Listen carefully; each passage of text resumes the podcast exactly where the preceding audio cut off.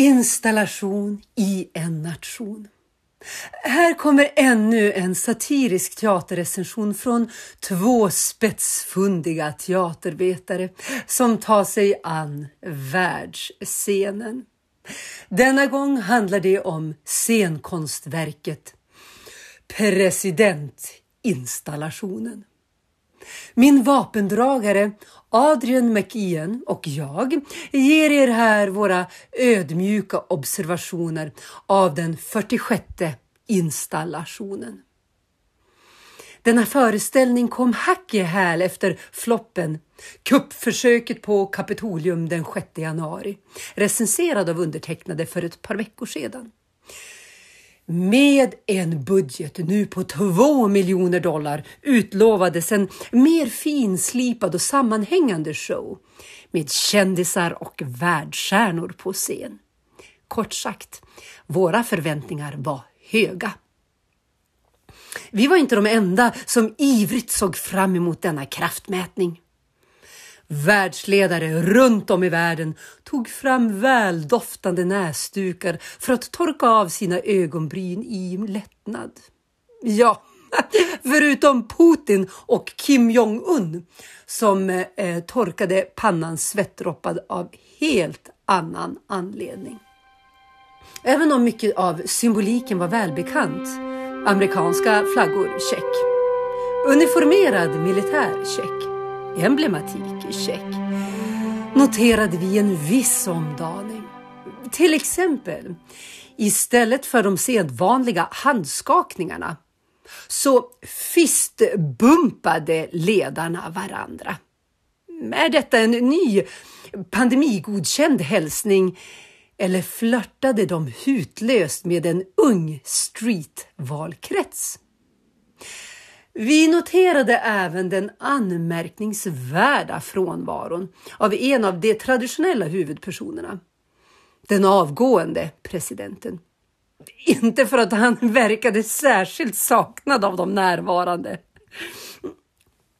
I själva verket eh, tycktes frånvaron av den orange kejsaren sporra en frivol musikalkänsla av typen Ding dong, häxan är död, ur trollkaren från Oz. Den orange valde även att klippa bort den traditionella teceremonin från manuset för att istället fokusera på sin egen Don Giovanni-liknande och ökända lista. I detta fall inte av kvinnliga erövringar, men av presidenten benådade suspekt. Typer. Dock gav detta tack och lov lokalvårdarna extra välbehövd tid att städa ur Vita huset då han tjurigt vägrat lämna sin loge. Man hade tydligen till slut lurat ut den envise genom att spela hans favoritjinglar. Gloria, Y M C A och givet My Way. Vi hoppas fortfarande att musikvalen var självironiska.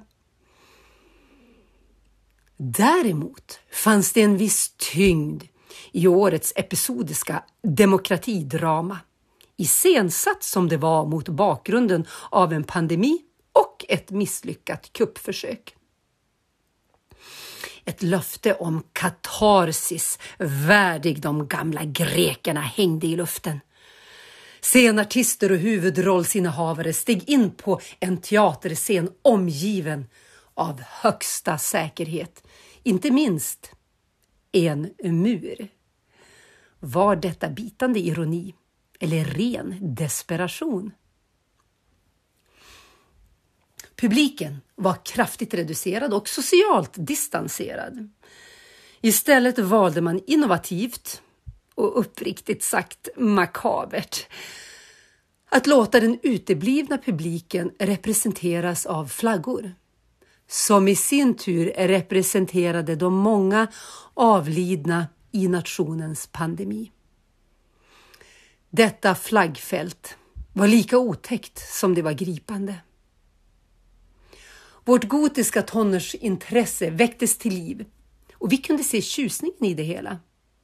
Med dessa godis, gotiska ögon upptäckte vi att de tvättat bort blodet från Capitoliums trappor, vilket var i god smak, men ett missat symboliskt fototillfälle. Omvänt. Medan Tjekovs pistol är en vedertagen dramaturgisk princip var vi lättade över att den påfallande uppvisningen av militärmaktens vapen aldrig avfyrades. Sammantaget och i jämförelse med den förra showen så var invigningen konsekvent och logisk. Även om dess ledmotiv något fantasilöst. Teman som hopp, helande och samhörighet, vart har vi hört dessa tidigare? Åh, det stämmer! I stort sett under varje kampanj någonsin i västerländsk politik. Det var faktiskt riktigt uppfriskande att bli totalt uttråkad av ett helt och hållet förväntat, vanligt och på intet vis galet presidenttal. Det kändes som det var åratal sedan denna nation producerat normal, alldeles lagom beigehet. Men visst, en gnutta drama kramades fram. Den nya farbrorn svors in som U S A:s fyrtiosjätte president på en bibel så tjock att den säkerligen var regissörens utgåva. Vi noterade att detta odramatiska huvudnummer inträffade i hela och exakt tio minuter före schemat. Var detta ett välberäknat knep att hindra den frånvarande före detta manliga primadonnan från att skjuta av kärnvapnen? Oh no, Donald, there's wearing in sleep at Joe ten minutes early. Fetch the football, quick! This loser of a button doesn't work. It's the worst button ever. Caddy, you're fired. Also, bring me some new batteries. Hur det egentligen låg till med detta får världen aldrig veta. Efter de nya ledarna svurits in tog pastorn vid i en dämpad och högtidlig ton.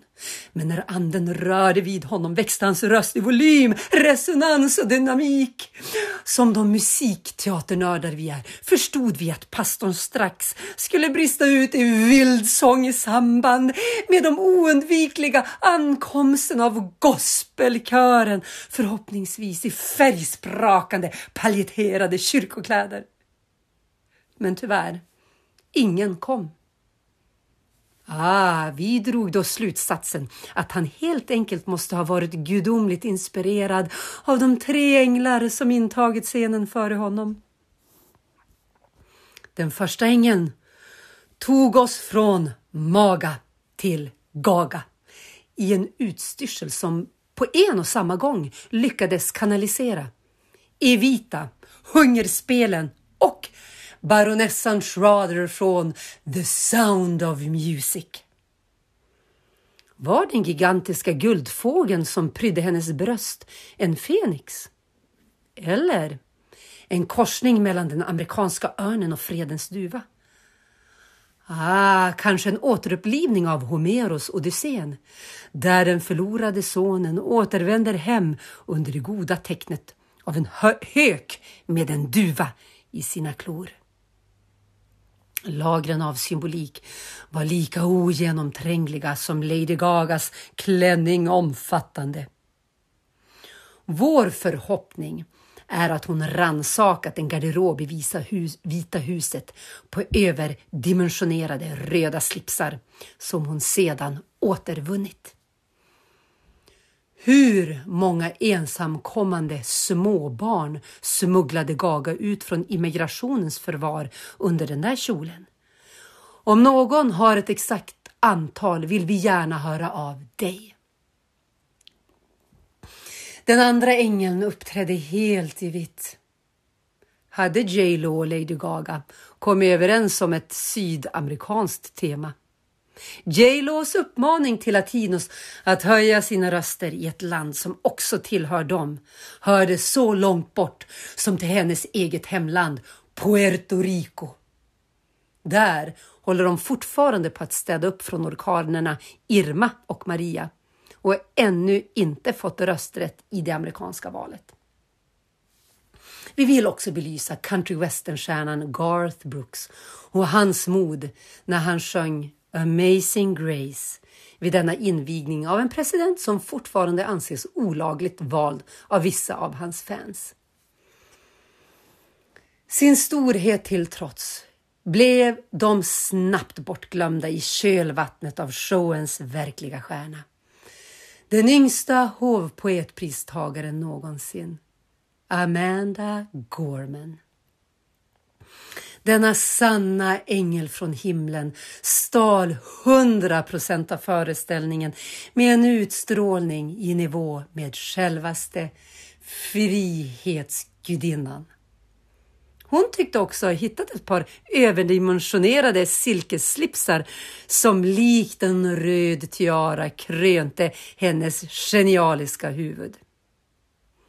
Till och med kören av före detta presidenter verkade uppenbart rörd. Ja, alla utom Bill Clinton som antingen tog en snabb tupplur eller reflekterade över Bidens tal och tänkte "Been there, done that. Good luck, buddy." Senator Sanders såg även han ut att behöva en paus, där han satt märkligt avslappnad och ihopkrupen som en buttergubbe på världens mest obekväma stol. Som den gode folkhjälte han är, stoltserade han med ansenliga, hemmastickade lovikavantar. En vecka senare och i Robin Hood-anda tjänar han nu storkovan på sitt porträtt för att ge till de fattiga. Det sägs att i en pjäs finns inga små rollinsatser, bara små skådespelare. I detta fall var det just de mindre rollerna som stal all strålglans. Vi tog extra notis av Eugene Goodman som på Capitoliums trappsteg återsåg sin sjätte januari-roll. Då lyckades han distrahera uppmärksamheten från den huvudsakliga handlingen och därmed rädda liv. Det är alltid fint att se ett gediget framträdande bli belönat med en större roll i efterföljande shower. Vi ser fram emot mister Goodmans stigande stjärna.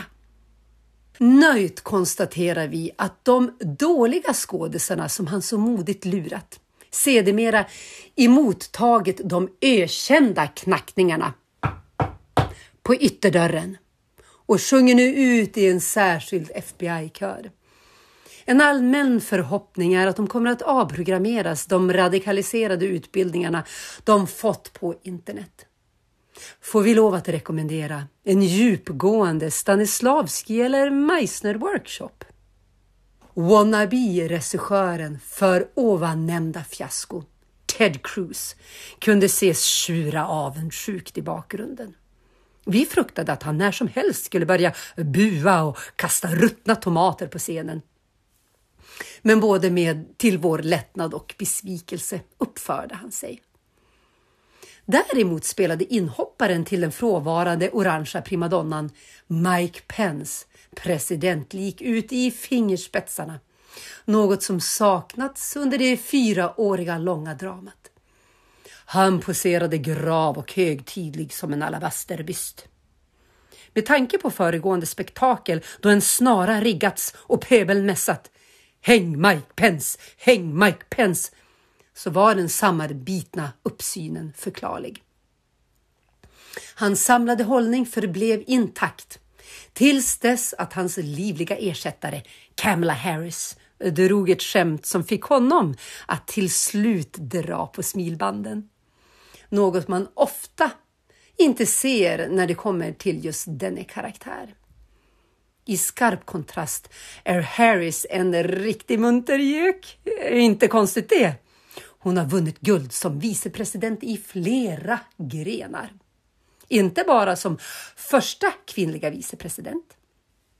Prispallen tyngs även av den första svarta, den första sydasiatiska, den första mixed race och den första vicepresident med en second gentleman.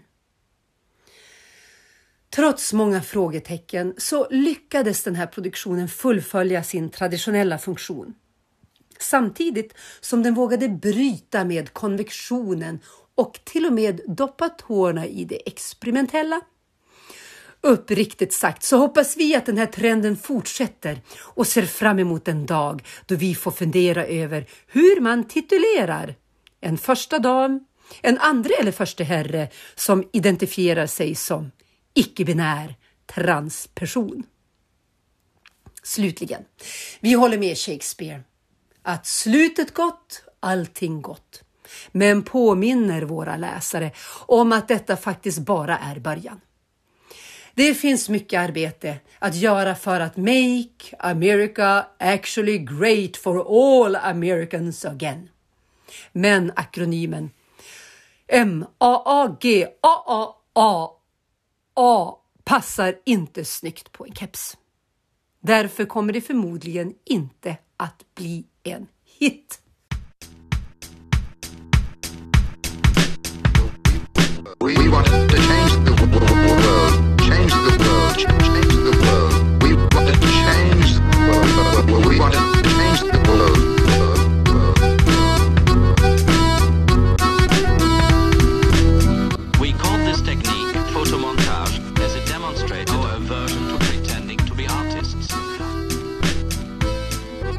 Regarded ourselves as engineers. We pretended to construct, to assemble our work in the style of a mechanic.